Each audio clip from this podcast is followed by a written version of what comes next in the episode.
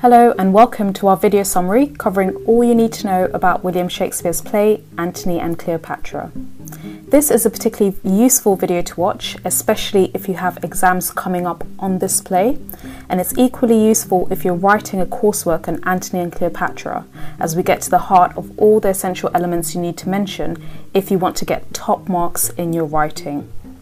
So, this play was written in around 1606, and Antony and Cleopatra is considered to be one of Shakespeare's great historical love stories.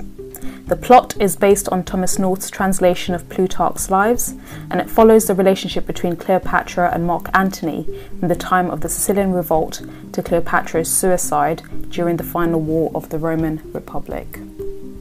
However, before we get into the details of the play itself, it's first essential to look at context relating to where the play takes place, as well as key issues it explores at the time. So, this is another one of Shakespeare's historical plays.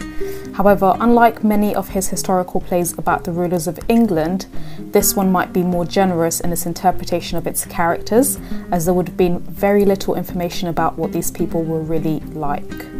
The Roman conquering of Egypt could likely be compared to many other scenarios of colonization in the world around Shakespeare's time. So the themes that are explored in this play are still very relevant to his audience during the Elizabethan era. Now, let's first begin with a summary of what this play is about in a nutshell. The story begins by uh, showing us Mark Antony, and he's one of the three rulers of the Roman Empire at the time. He lives in Egypt and he's having an affair with Queen Cleopatra. He hears his wife Fulvia has died and Pompey is raising an army. Antony returns to Rome and we learn that Caesar is mad at Antony for neglecting his job as he was off enjoying himself in Egypt. Be aware that this is Octavius Caesar, not Julius Caesar, who's already passed away. Antony arrives in Rome and he fights with Caesar. Antony and Caesar agree that Antony will marry Caesar's sister, Octavia, and this marriage will, take, will make them more loyal to one another and stronger against Pompey. Antony's friend tells Caesar that Antony will likely return to Cleopatra.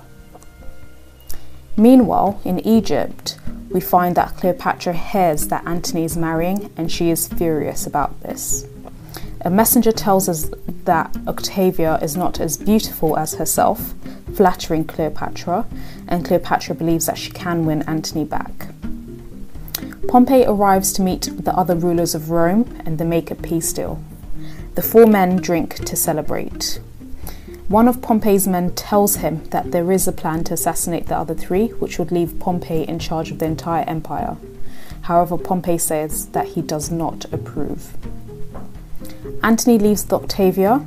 However, Caesar breaks the peace agreement and he fights a war with Pompey, defeating him. Antony then returns, but Octavia begs him to maintain a good relationship with her brother. Antony sends her to Rome and returns to Egypt and to Cleopatra. He raises an army to fight against Octavius Caesar. Caesar invades Egypt, and despite warnings, Antony and Cleopatra fight him at sea. Cleopatra's ship flees, and Antony follows. Antony and Cleopatra speak to Caesar.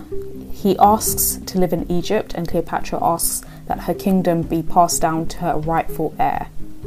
Caesar won't listen to Antony, but he does agree to listen to Cleopatra if, he, if she betrays Antony.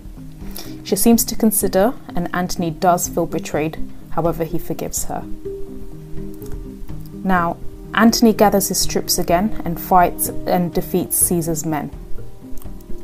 However, Cleopatra returns to Antony and they return to battle the next day.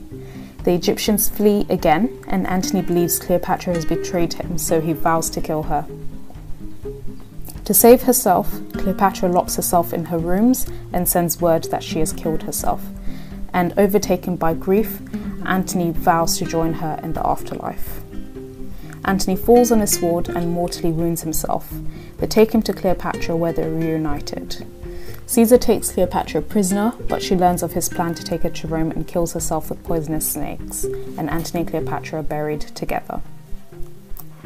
So that's the summary. Now, when it comes to key characters, there are a few main characters to be really intimately familiar with. The first is the protagonist, Mark Antony, and he's torn between his duties as a ruler and his love for Cleopatra.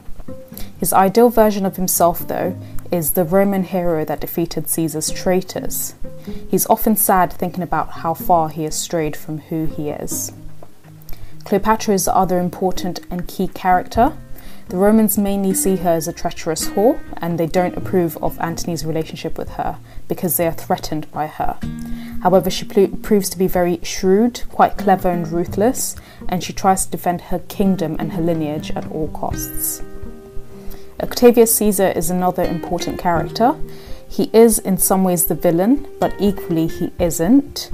And though he becomes Antony's adversary, many of his early frustrations are actually justified. Antony isn't doing his job, and Caesar is just worried about keeping the empire in order.